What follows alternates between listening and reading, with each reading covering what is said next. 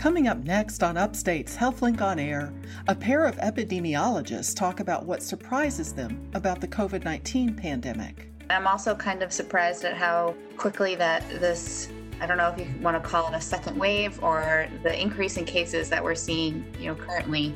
Um, I really wasn't expecting a big increase in cases till later in the fall, but here we are. And they speculate about what life will be like in central New York this fall. The biggest thing is to not get complacent. This is a marathon, it's not a sprint. The broad shutdown orders were designed to give us time to get contact tracing up and running. But doesn't mean we're out of the woods. We're not we're not completely free from transmission and we're not free from risk and this thing can roar back. All that plus a visit from the Healing Muse right after the news.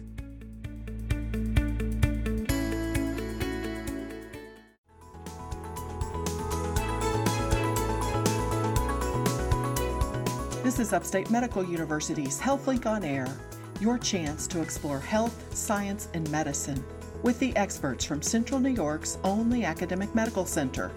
I'm your host, Amber Smith. Today, we'll explore how the coronavirus spreads with a pair of epidemiologists from Syracuse University. Then, we'll get their thoughts on what fall will be like in Central New York. But first, we'll learn how this pandemic compares to the Spanish flu pandemic in 1918.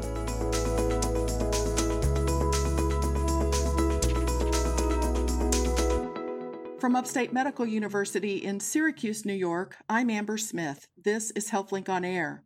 Today, two epidemiologists who are experts in how diseases spread are joining us from Syracuse University's Falk College. Dr. Brittany Kmush is an assistant professor who specializes in infectious disease epidemiology, and Dr. David Larsen is an associate professor who specializes in environmental epidemiology. Both are also affiliate faculty members at Upstate Welcome back to HealthLink on Air, both of you. Thanks for having us. It seems like so long ago that we first spoke about coronavirus, but that was early March when Syracuse didn't have any cases of COVID 19 diagnosed, and this wasn't even officially called a pandemic. So a lot has happened in four months. Um, what about this virus surprises you? I'm I'm so I so I was taken by surprise by the the rapidity of its spread. I did not expect the the disaster that unfolded in New York City to happen that quickly, and so I I was genuinely surprised by that. Yeah, same. I'm also kind of surprised at how quickly that this I don't know if you want to call it a second wave or the increase in cases that we're seeing, you know, currently. Um, I really wasn't expecting a big increase in cases till later in the fall. Um, but here we are. Here we are. Well, do have either of you looked back or done any research on the Spanish flu 1918? I'm curious about the similarities and differences, you know, what we're facing now versus what happened 100 years ago. The similarity is that, you know, in, in 1918, there were circulating flu strains before the Spanish flu, but this the Spanish flu or 1918 flu um, was a new version of the flu. So basically, the entire population was susceptible. And so, same with this virus, there are circulating coronaviruses in humans and in other animals, but humans had never seen this particular coronavirus. So, the entire population, once again, is susceptible to this particular coronavirus. Um, so it's not a completely new virus, completely new ca- class of viruses, but it's it's a new version of viruses that we've seen for a long time. So both of those are similarities. And the, the Spanish flu really caused a lot of death in younger individuals, um, the very young as well as young adults. And the we're still trying to understand why that is the case, why it was so different, where we don't see that here in coronavirus. A hundred years ago was a very different time with diets being different and, and micronutrient deficiency that would make people more susceptible to infectious disease. And then sanitation access was different. And so indoor plumbing was just coming into the picture. Um, and so there's there's some big differences in the underlying health of our population in the us right now compared to what it was like during the great influenza pandemic and our lifestyle today is so much more you know advanced or whatever than than a hundred years ago but from what i've read there were still issues with people not wanting to wear masks during that pandemic. Not much has changed. Yes. On the social aspect, it seems that not much has changed. The yes. Challenging the, the balancing the challenges between health and economics um, is always difficult. Well, I know epidemiologists study health trends and the way diseases spread and how to control the spread. So let's talk about what's working and what's not working in terms of control, controlling the spread in this coronavirus. Now, Sweden famously let its citizens carry on largely unhindered, figuring that those at high risk would self isolate, but others didn't need to. That work out for them? I've looked into the Swedish model a bit, and it's it's very similar to the American approach. You know, they didn't have any state mandated um, social distancing, unlike their neighbors. They had voluntary mask um, mask use, just like the U.S. throughout much of the U.S. What we've seen is that they have incredibly high mortality compared to their neighbors, and most interestingly, is their economic growth or, or decline is greater than their neighbors, and so they're at a negative negative ten percent economic decline, whereas their neighbors are at negative negative five percent, and that speaks to the importance of fix the health of the people first, and the economy will fall in line behind that. It's not a choice between health or the economy. It's always a choice for health first, and then the economy can't thrive without it. Well, which nation has done the best job controlling the spread, and what measures did they use? So two two nations come to mind: New Zealand right? I, I I would love to be New Zealand right now. They are completely coronavirus free. They went with aggressive social distancing with only ten cases reported in the country. So they shut down their their uh, their social contacts very early and very aggressively. They ramped up contact tracing and testing, and very a very coordinated national response. And now they are completely free. They don't have to wear masks. They don't have to do anything. They have full full attendance at sports arenas, the schools are open, and they need to manage the reimportation of cases, which they're doing well. Let me ask you about um, New Zealand. Did they go into like a full lockdown? They were pretty strict in, in certain areas, yes. Okay. Similar to, I would say, similar to what New York went through, except that they started when they had 10 cases in the country, and New York started when we had tens of thousands of cases in the state, maybe hundreds you, of thousands of cases. You also mentioned Vietnam. And so Vietnam has also eliminated transmission. And Vietnam imposed a very strict um, state mandated lockdown of certain cities where transmission was occurring, a very coordinated federal response. Um, they mobilized their community health workers to help with contact tracing and the and isolation of cases. And they've eliminated transmission within the country. And so they have no transmission more or anymore. Wow. Well, what's your assessment of how the pandemic is being managed in New York State? Um, so far, it seems to be managed pretty well in New York State. The problem is, um, you know, there there's very open borders between the states in the United States, um, and you know, we can't have this isolated response in one area and a completely different response in a neighboring state or close by state or even far away states because of the risk of importation of cases, right? So your immediate risk is related to what's going on in your area, but there's also a lot of risk for importation. Um, and you know the countries that have done the best job of controlling it had, as David said, you know, coordinated national responses. So in New York State, the governor announced that people coming from certain states that have the high levels of COVID 19 are supposed to quarantine for two weeks. Is that going to be effective at, I mean, it's an attempt to keep this from spreading into New York, but do you think it could be effective? It could be effective if everyone does it. Um, and so that's what my main concern is. Uh, you know, it, it's difficult. And when you think about people driving through the state, maybe, um, you know, while the risk of transmission is relatively low, if they're just stopping for a few minutes at a rest stop or, or something like that, it could it could still happen. So, um, you know, I think the 14 day quarantine could be effective if everyone follows it. But I'm not sure how well or how easily it will be for people to follow that. In terms of the numbers, which are the most important numbers to study to understand the impact COVID 19 is having? What are the numbers that epidemiologists look at? Well, well, so there's the the common ones that we're all talking about, right? So test positivity, uh, mortality rate. Um, so those are kind of the biggest numbers that get the most attention. But there's a lot of other uh, ones too. So you know, not just the number of tests, but test positivity, testing percent for the entire population, right? So not just raw numbers of tests done, but per capita tests done. Um, what else, Stephen? And, and it's and it depends. The numbers depend on what you're trying to communicate or what you're mm-hmm. trying to mm-hmm. learn. And so we fixated throughout in the country on deaths. And and the question of is this a deadly virus? Does this virus warrant the the, the broad social and economic pain that we're going through to fight it? And and when we look at deaths, maybe in in isolation, maybe that's not the case. But then we need to look at is- the hospitalizations. We need to look at long-term consequences for infections. We're starting now to get understanding that this virus is nasty and it will mess up um, a host of different organ systems throughout the body, including cardiovascular, pulmonary, kidney, and even even the brain. And so the hospitalizations are important.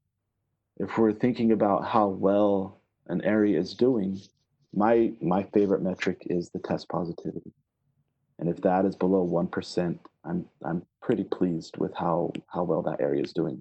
And I start to get concerned above one percent, and then five percent, it's like alarm bells going off, really really bad. So test positivity. So is that the number of out of all the people who are tested everywhere in a hospital, in a community setting, or or doctor's office? The, the number of those that end up being positive is that what that number is yes so that's yeah, so, going to fluctuate based on how many people get tested, right? Yeah. So I, ideally, that number would be broken out into two. The first one being the treatment-seeking individuals, people who go get a test because they're they're ill, and then you have test positivity of people who are seeking treatment, and then you have people who are screened. And so before you get an operation, um, maybe you had a you, you had contact with someone, so you go get a test because you want to make sure you don't have an infection. Um, but throughout the country and in New York State, we, we've lumped those two together. And so that's the, it's, it's kind of combined, everybody combined in one bucket. So as long as it's below 1%, you said, that's a pretty safe cushion? That's where I'm comfortable. Yes, yeah, below generally. 1%. Mm-hmm. You're listening to Upstate's HealthLink on Air. When we come back, we'll explore the current understanding about how coronavirus spreads.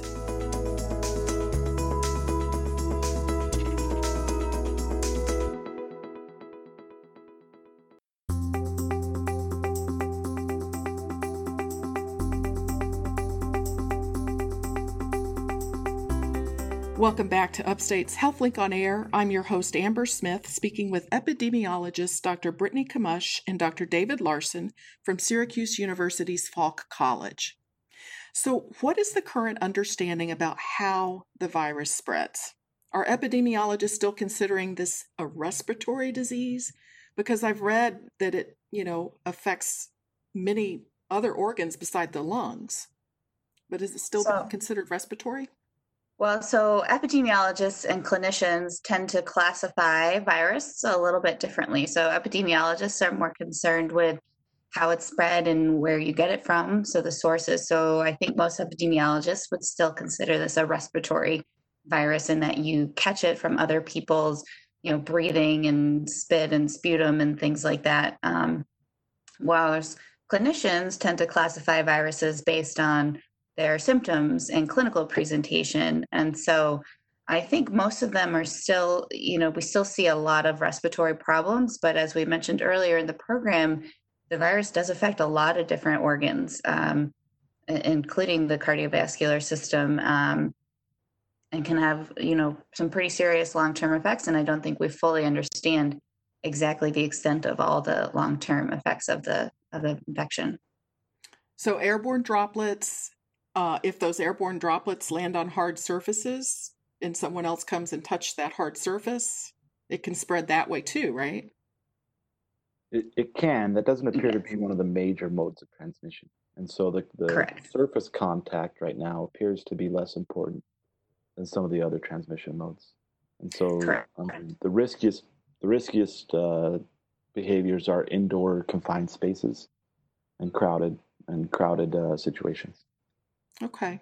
And is it still thought to have a five to seven day incubation? Yes, that, that's the latest I've read. So if I'm exposed to someone, it may be five to seven days or, or longer or shorter um, before I start having symptoms. Correct. Yeah. So the, the five to seven days is kind of the average. The range is uh, two to 14. And so that's where that 14 day quarantine comes from, right? So um, mo- 99.9% of people, if they're infected, will start showing symptoms by 14 days after um, exposure.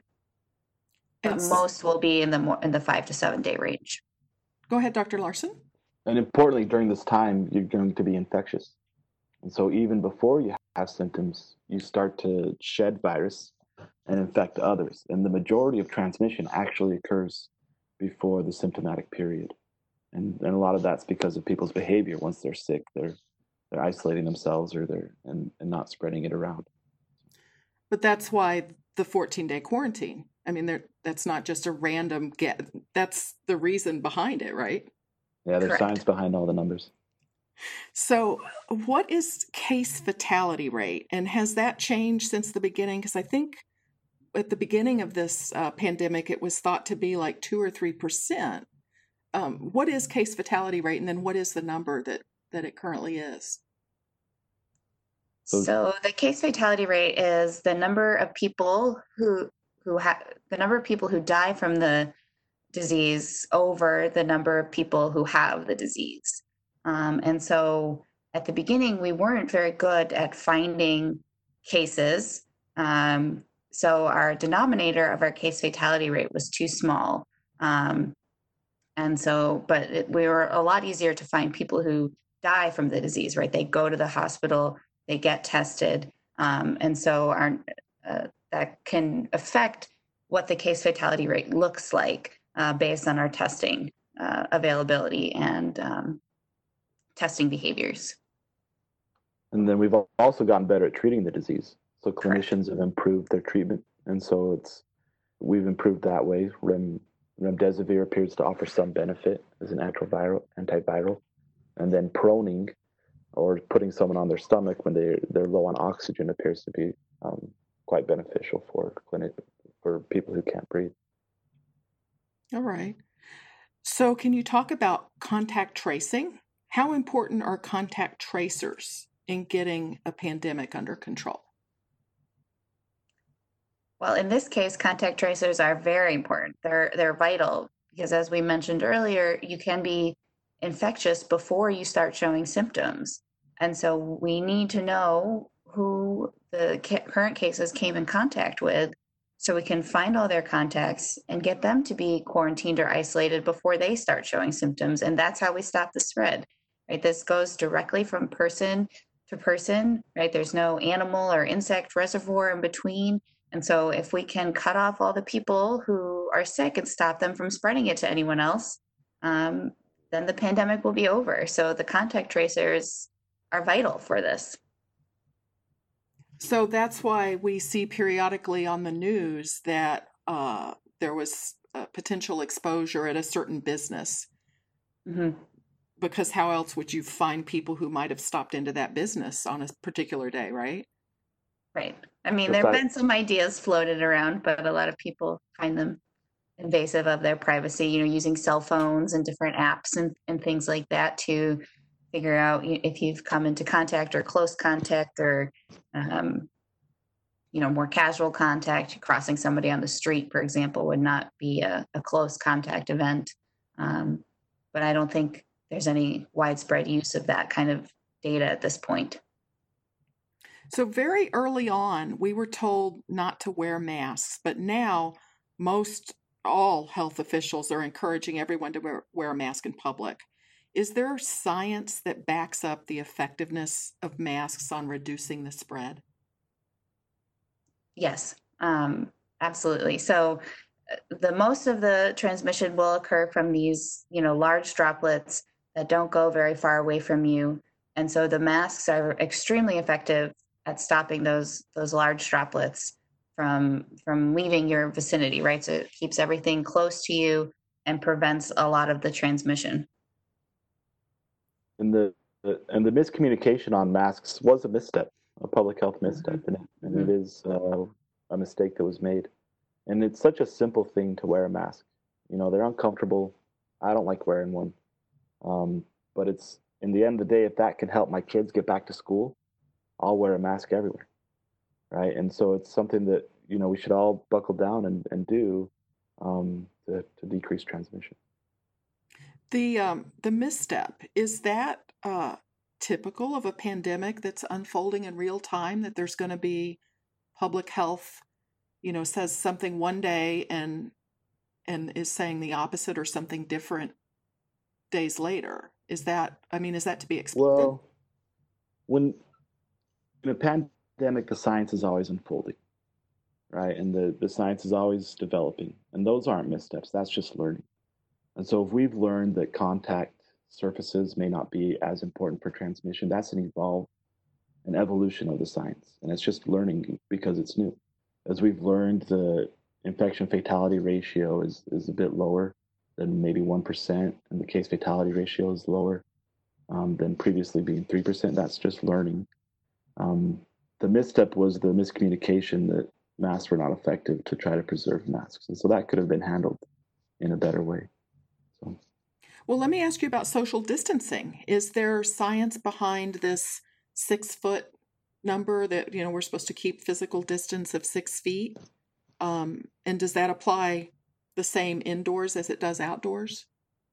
So the six feet number comes from those large droplets. So those large droplets that contain a lot of virus typically fall out of the air before six feet away from you. So that's where that six foot number comes from. So the large droplets, you know, you cough or sneeze, the big the big droplets will land and get out of the air and not be infectious um, by about six feet. So that's where that number comes from. Um, but we are seeing now, you know, that the virus could potentially be transmitted through aerosolized droplets. So these are really small droplets that can go further and stay in the air longer. And so that's why the risk indoors is different than outdoors. So the large droplets will likely still fall out of the air, you know, within six feet indoors, but the aerosolized droplet or um, particles can stay in the air longer, both inside and outside, but they can build up inside um, uh, more easily than they can outside, where they'll be dispersed, you know, quite quickly. So I've also seen um, businesses that are taking people's temperatures before they let them come in. Is that effective? I I wonder about the effectiveness of that. Um, the the goal is to catch people before to catch people who may have an infection and say that you know you, you may be infected, so go get tested. Um, the it doesn't hurt by any means, but it's a question as to how many um, infections that will actually catch. And not everyone gets a fever with this, or or gets it early enough that it right. No, and so it's it's not a it's not a fail safe, and it's definitely flawed, such that it can be um, it, it, it won't catch a lot of infections. Correct. We have to take a short break, but when HealthLink on Air returns, a look at how this pandemic might end.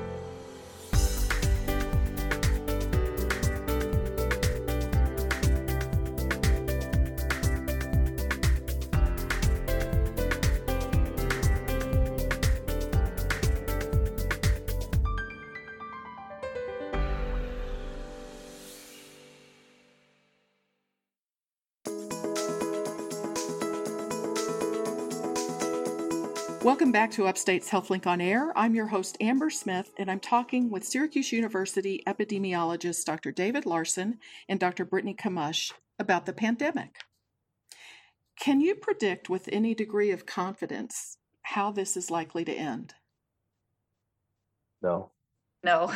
Um, so if we look at the 1918 influenza, even though the pandemic technically ended, right, that flu strain was circulating, a major circulating influenza in the population for decades after that. Um, so while the pandemic ended, there the cases still continued year after year after year. So I'm not, not sure if that would be the case with this coronavirus or not. So you said In my- when, the, when the pandemic ended, is that just numbers as to when it wasn't spreading as much? I mean, how do we know it's over? So, so my guess is that if if we had no vaccine, no no uh, no intervention in sight, then it would take four to five years before there's sufficient um, everybody within the United States or has been exposed to this virus, and there's some immunity within the population. And then you'd see this coronavirus would still circulate in the population, but it would not cause the devastation that it causes now. And so the devastation it causes now is due to its novelty that we've never seen it before. And over time, you know, if this was if this played out naturally, maybe four to five years, we would see that this coronavirus would be just another one of the viruses causing the common cold. And with some um, very, very small percentage, you know, less than 0.001% that would have severe complications from it.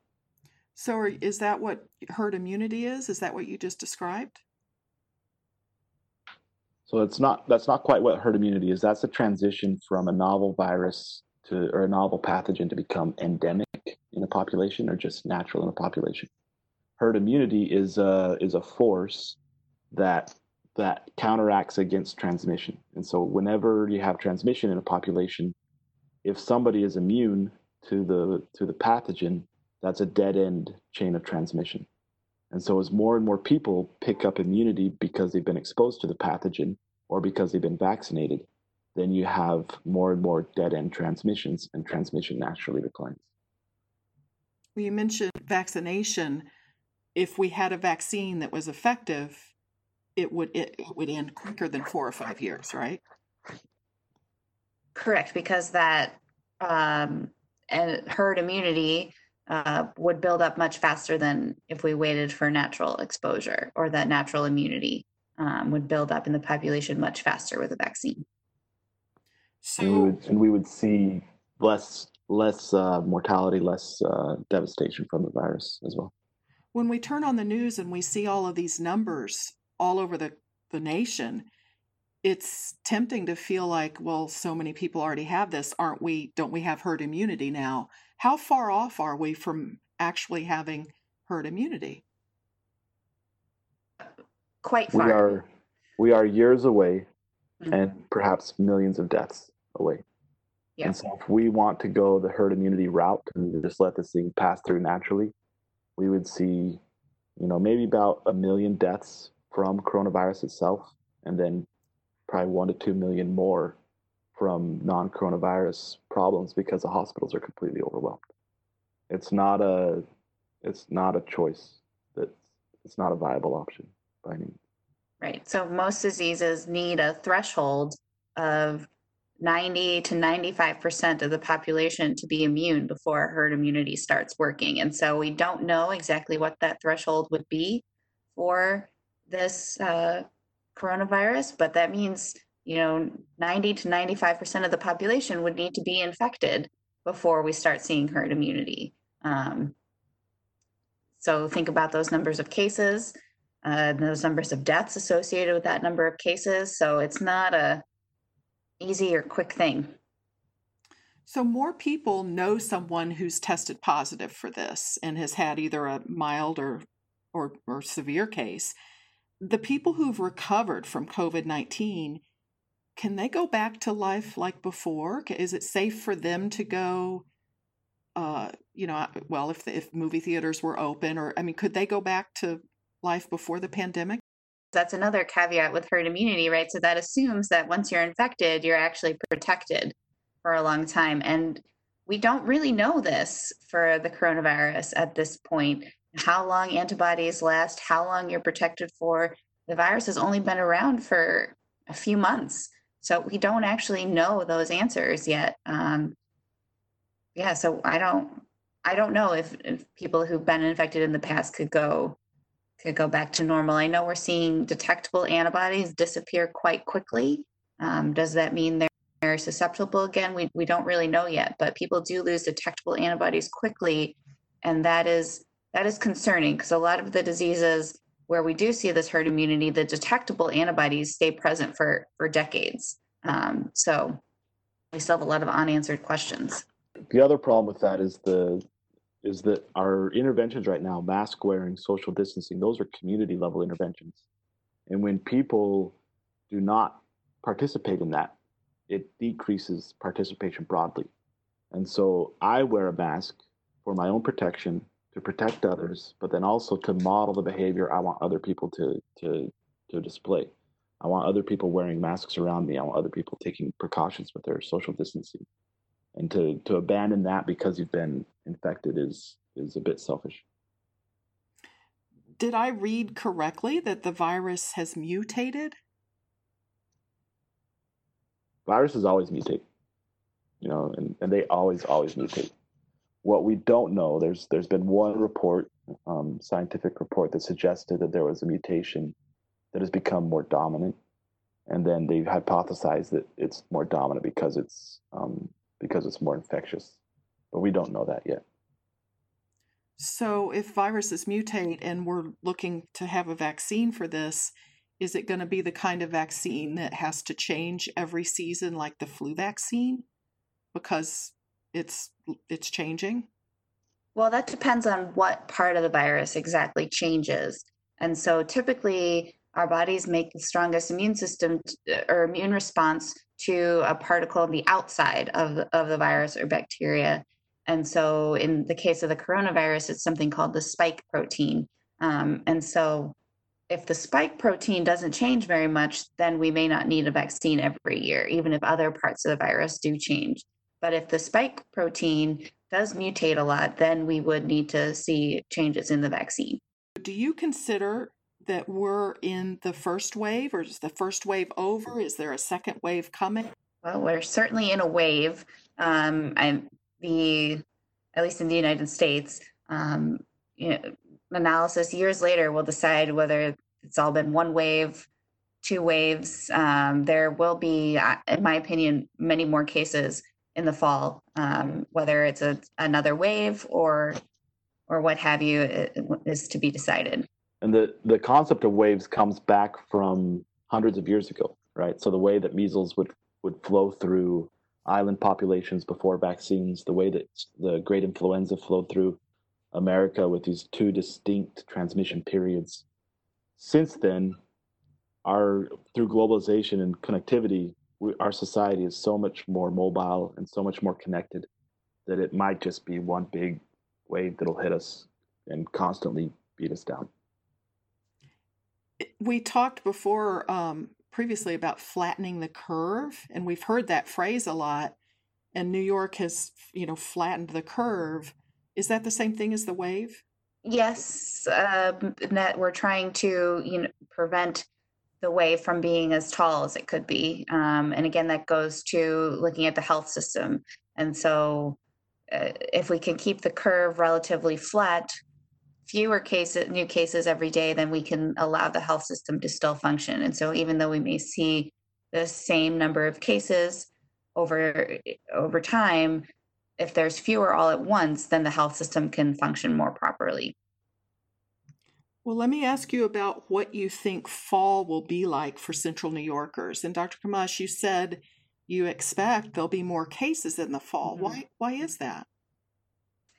Well, um, coronaviruses in general have a seasonality. And so there's a, a, bit of a debate whether that seasonality is due to human behavior, weather conditions, or kind of a combination. But regardless, especially in central New York, in the fall and winter, we go inside a lot. We have to be inside because of the temperatures. And so that close quarter behavior is very conducive to transmission of this virus. So even with our social distancing and masking, the circumstances are going to change. Mm-hmm. And so masking and social distancing becomes even more important as we have to be inside with other people. And and two big things happen in the fall. and the university students return, and the school the kids go back to school, and so our social contacts at schools will increase, and then with the universities, we'll have people coming from around the country that could increase, and so those big mo- human movement events could precipitate increased transmission. So, do you think schools and colleges will be able to hold classes in person like like last fall before the pandemic? I think a lot of schools and colleges will be able to hold some in person classes. It will not look like last fall at all. It will definitely look different and be different um, than last fall. How long do you think we'll be wearing masks? I personally think we should consider wearing masks inside for all of cold and flu season, uh, especially if you've been exposed or are feeling sick or can't tell if it's allergies or or whatnot. Um, you know, this won't work just for the coronavirus. This will work for all sorts of common cold, influenza to reduce transmission. Well, another thing that I think of in the fall is, you know, the the typical flu season is upon us. So, can you anticipate what that's going to be like with COVID 19 still circulating? Right. So there there is going to be a double burden of disease. So it's really important to get your flu vaccine, get it early. I mean, it won't protect you from coronavirus, but it will protect you from influenza. And the symptoms caused by both are very similar fever, shortness of breath, coughing, right? So if we can eliminate as many cases of influenza as possible, that will help the, the health system cope with the coronavirus cases. How do you think people are going to be able to safely dine inside a restaurant? I would I would wait until there's a vaccine before dining inside. Um, if we if we do get to a state, and it's possible, I think, to get to a state of disease elimination within within more rural counties, then it would be safe. Um, we just have to manage reimportation. And so, the the way how do we get toward a more free society with coronavirus? That's wear our masks, social distance now, and then do contact tracing, aggressive contact tracing. And if we can do those things and really drive transmission away, then we can uh, enjoy some of these freedoms and luxuries that, that we miss. So, if you said no to indoor dining, I'm assuming you won't be getting on an airplane anytime soon either. Is that correct? Correct. Well, I mean, some people still have to get from point A to point B, and it's a great distance. Is is it safer? Do you think? Are there safer ways to get there, or are there sort of some emergencies where you have to you have to go on a plane? So we're we certainly need to travel when when need arises, right? So if we if we live far away from family, we need to see family. If we have emergencies for other things, what we need to do is we need to reduce our our voluntary travel. And so when, when we all need to look at our lives and say, what can I change? What do I need first for my mental social health, for for economics and things, and then what can I take out in terms of social contacts that could help decrease the transmission? And so for for some families that might mean plane travel is is a non-necessity. For others it might mean it's a, a necessity. But it's it's something that we should all look at and, and adjust our lives accordingly. Well, that's one of the things talking about 1918 and the Spanish flu. There wasn't, people weren't as mobile, I don't think, right? They, I mean, they didn't travel the distances, certainly, that we might be inclined to travel. Uh, and look what they still had to deal with. It's it's yeah, got to be made worse for us with all the moving around. Yeah, and it's the speed of that travel that's the scariest part, right? So you know, you had railway travel and ship travel during the 1918 pandemic that spread this throughout the country and across the globe. Um, but it wasn't as quick as as the air travel. And so the, the influenza basically rolled through, not quite naturally, but almost naturally through the population. And it carried a terrible toll. Um, and so now with, with air travel, it just makes it more difficult to decrease transmission. So, do you anticipate uh, our community may see other closures as if if we get hit with more cases of this?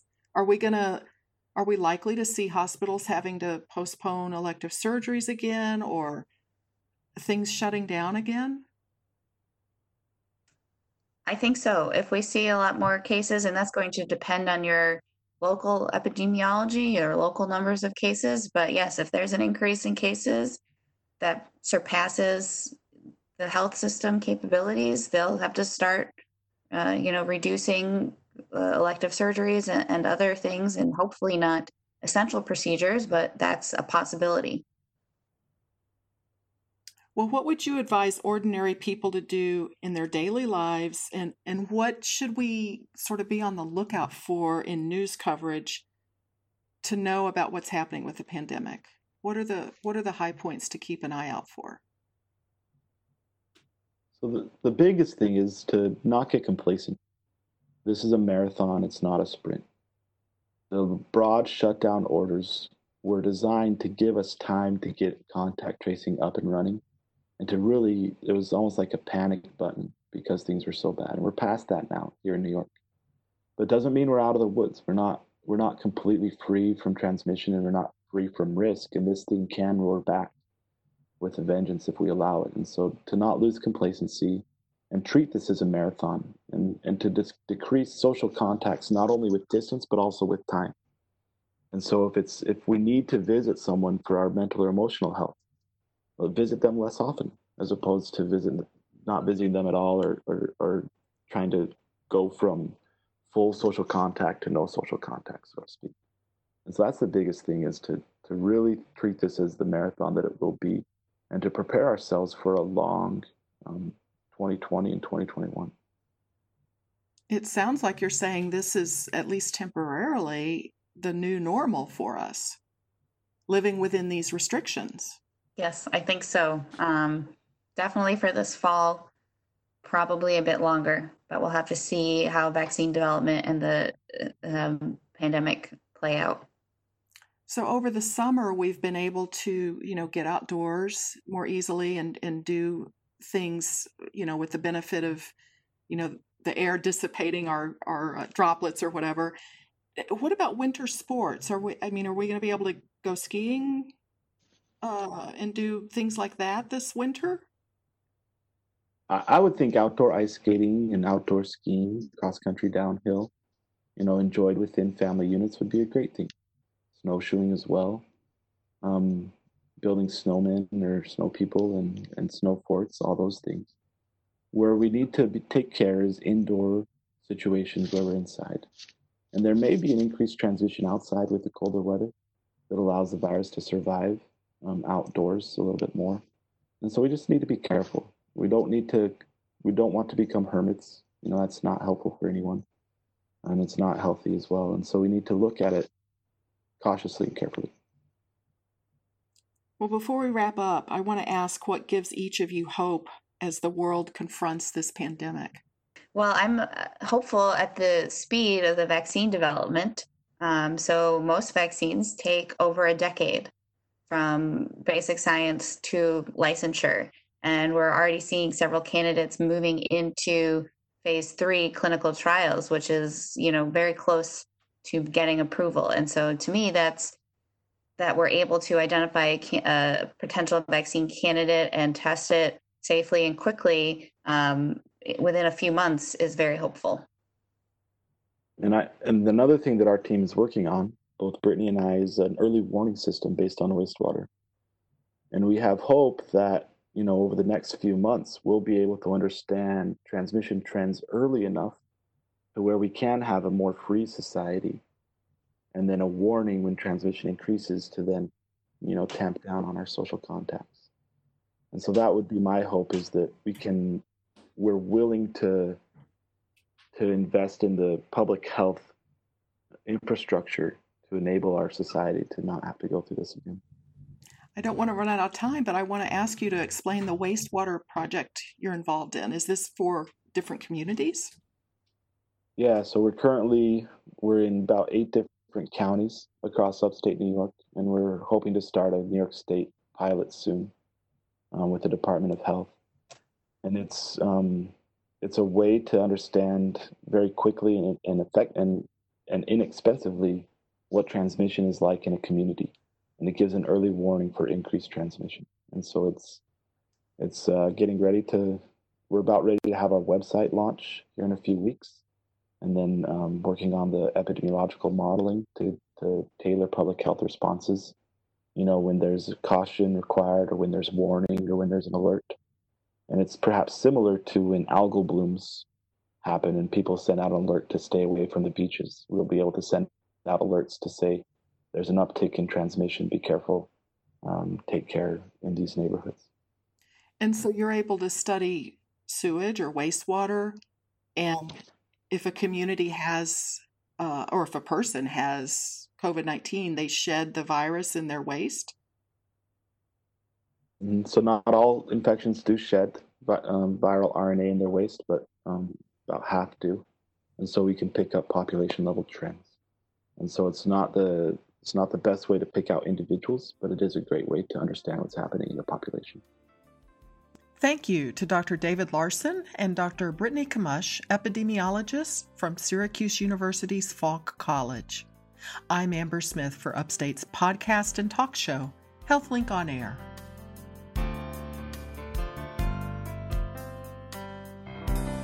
And now, Deirdre Neilen, editor of Upstate Medical University's Literary and Visual Arts Journal, The Healing Muse, with this week's selection. Nancy Geyer is a writer from Washington, D.C., whose work has appeared in the Georgia Review, the Iowa Review, and New England Review. She sent us a poignant essay about caring for a parent who is experiencing cognitive decline. Here's her essay, Heathens for the Day, which reminds us how illness spreads suffering throughout a family. When I arrive at his house with a suitcase, my father leads me upstairs to Elle's bedroom and says, I trust this will be satisfactory? He sometimes speaks in such formalities, jokester that he can be, but these days I'm not sure what's what. Is he playing the proprietor of a rooming house because he needs time to figure out which daughter I am? Should I pretend it's only a joke and act the paying guest? Elle, my half sister, and 29 years my junior, is away at college. It's late in the evening, so I read for a while in her bed, then turn off her bedside lamp. There are glow in the dark stars on her ceiling, as there were on mine long ago. I can't discern any familiar constellations, though. Maybe Elle, unlike me, attempted to arrange the stars herself, our father sensing even then that he was not up to the task. Or maybe what's up there is accurate, a part of the sky I don't know.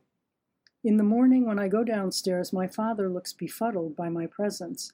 I don't want to risk offending him by stating who I am, so I casually ask if he's brought in the newspaper. He looks in his study, where there's a note on a whiteboard to remind him that his wife is away, and concludes that he hasn't. After opening the front door and peeking out, he puts on his raincoat and unfurls an umbrella to fetch the paper from the far end of the front walk.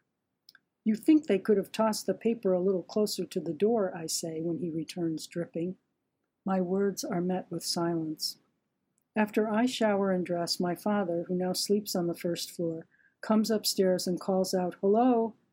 I go out into the hallway to let him know that he and I are the only ones at home. He's changed into a jacket and bow tie. Oh no, he thinks we're going to church. The newspaper must have reminded him. He relies on it as a calendar, somehow remembering to drop it into the recycling bin each night. But I'm not sure how to get to his church. I doubt he even goes anymore. I fear that my father, a retired professor and Methodist minister, will tell me they're expecting him, that he must take his place in the choir. But instead, he says brightly, So, we're going to be heathens today? Thank God. Yes, I say, we're going to be heathens today. I ask him if he's had breakfast, and he says he can't remember. So I make toast, and he sprinkles it with cinnamon sugar. When we finished eating, he clears our dishes from the table and washes them. He never did these tasks while I was growing up. Perhaps running water and a plate in his hands give him a purchase on the here and now. An hour or so later, I remind my father that he wanted to shave. He goes upstairs to the master bathroom. I wait a few minutes and then go up to see if he's found his razor and shaving cream. I wasn't looking for them, he replies, clearly annoyed. Stubble agitates him, makes him imagine a full beard, so I gently tell him again that he had told me he wanted to shave. Silence.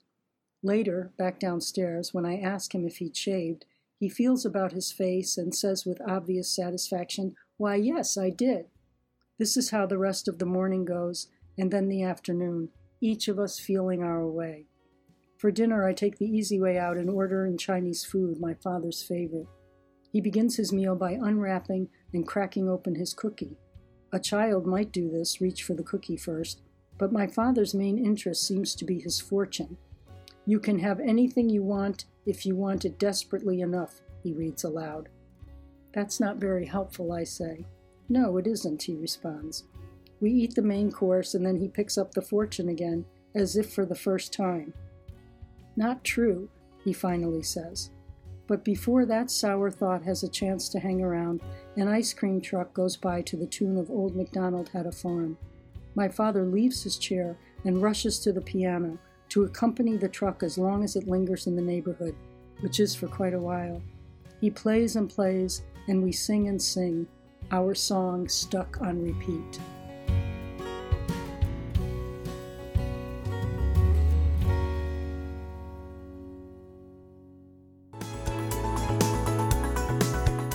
This has been Upstate's HealthLink on Air, brought to you each week by Upstate Medical University in Syracuse, New York.